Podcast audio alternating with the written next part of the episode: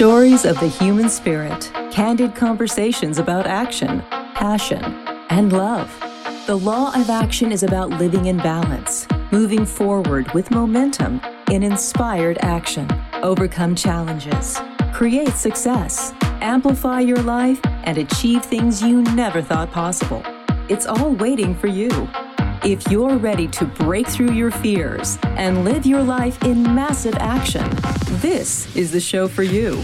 He's a best selling author, speaker, advisor, your host, Mr. Action himself, Rob Actis. Welcome to the show, Action Takers. Glad to have you here. Living the Law of Action is based on my book, The Law of Action, and I love to connect with the movers and shakers of the world who are passionate about the good they do for others and who listen to their hearts, taking inspired action every single day. Today, not a guest, co host, my good friend Sean Douglas. He is a force for good in the world around him, and he lives a life of inspired action. Sean, welcome to the Living the Law of Action show. Hey, what's up, man? So, Thanks uh, for having me back. of Must, uh, course. must, uh, done well the first time. Oh, you always do well, man. I have you back anytime. I mean, come on now. Come on. Seriously. So today was a day. Like today was a day you got the big tattoo. Yeah, Tell me about the tattoo. it is a memorable artwork piece to commemorate my 20 years of service. I love And it. And by the way, at the thanks, of- thanks for your service, brother. Thank you. It starts at the top of my arm with a English flag, the white and red. Starts with an English flag because that was my first duty station in England, with an F-15 flying in front of it. Down to Welcome to Idaho, which is my next base, and then Welcome to Utah, which is my next base. So we're using the Welcome to State signs to transition into another portion of the tattoo. So I have the F15 and then I have the drill instructor logo. So I got that. Welcome to Idaho. Welcome to Utah. Then I have an F22. And then that's the top half. And then the bottom half is going to be an F16 with a bulldog and a uh, and a wrench because that's what we're called is crew dogs and it's a bulldog logo. So there's a patch out there that says if it turns burns banks and rolls crew chiefs made it happen. And we're called crew dogs. So we're going to use the bulldog logo with a wrench in its mouth for that and then it'll be north carolina and texas state signs you know like you see on the roadway um, to finish off the bottom half of the tattoo. So it'll be a full color sleeve. So we went totally just very simple and very uh, what do you call it? Almost Apple esque, just very minimalist would be the word. Yeah, totally. Took a simple approach. You're right. yeah. Well, you're not known for the simple approach. So we'll, No. I would never expect a minimalist tattoo on you. So, you know, you just you just finished rounded up your one year anniversary of civilianhood. Yeah. And so I thought that would be perfect that we're talking about that today and that you know, you went with your hair on fire and then all of a sudden now you're mm-hmm. like a civilian. So let's just mm-hmm. talk about what got you out of bed. What what drove you? What action drove you to like move on with your life? That man, that security blanket's gone, man. It's different when you're in the military and you're working on your podcast and your books and your business and your speaking and it's just everything. And if I mess it up or if I don't do something the right way, it's like whatever. Like I got military pay coming in, so it's like, you know, whatever. But now it's like you can't mess up. You like there's there's no way like this is it. Like like there is nothing else. You know what am i gonna get a full-time nine to five job? Like i just i can't um nah man i gotta be in the podcast world i gotta be speaking you know it's different getting a cdl and and truck driving a little bit you know like that was pretty cool but like i can't just go be like another employee, No, you can't. you and know, and sitting in an office. not not in any way, shape, or form. And and what's amazing about that is that, you know, So I just had uh, just a, a big financial hit for me. Like, oh my gosh. Um, and it's my fault. And I take full responsibility for it. But I had a royalty that I thought would live on forever, which was substantial. Mhm. Well, damn. It just ended. And I'm like, man, I, I really counted on that. I didn't play as Right, hard yeah. and fast as I thought. And I, I think we tend to get uh, complacent in that, in that we have a security and a safety blanket. Mm-hmm. And, you know, I don't know about you, but man, I had kind of a come to Jesus meeting with myself of like, dude, uh, you need to get into action. Like you've been in Yeah. action, but now you have no safety net. And so it's been like, okay, you know, where the rubber meets the road. And uh, it's been kind of amazing. I think I got a quote here, if I remember. If I Yep. can see, let me see if I got it. If I know can how that it. is. Yeah, we we think that you know it's going to be there forever, even though we know it's not going to be there forever, which I find you know fascinating. It's not, and we have to, you know, band down the hatches and produce because we can't go get a job that's going to allow us to do what we do Right. and we'd have to work 180 hours a week if that Right. you know it just Yeah, I can't put in 70 hour weeks to, you know, for the pay or, or for whatever reason. But right more than that, like it's not going to be fulfilling because it's not what I want to do. right I'm not jumping at the chance to go to this one employer and be like, oh my God, please hire me. My dream is to work here. Like I can't, I, I can't do that because it wouldn't be fulfilling and it wouldn't be who I am. I don't see anything wrong with, you know, getting a job that's gonna put some money in your pocket and, and, and kind of tide you over. But I mean, to build a career from a job that, yeah, I guess I can do that if I had to, like out of dire straits, like that's just, that's tough, man. God, that's tough. And It that's is. what got me out of bed. It's like, I can't, I can't just let everything that I've built for the past five years just go to waste.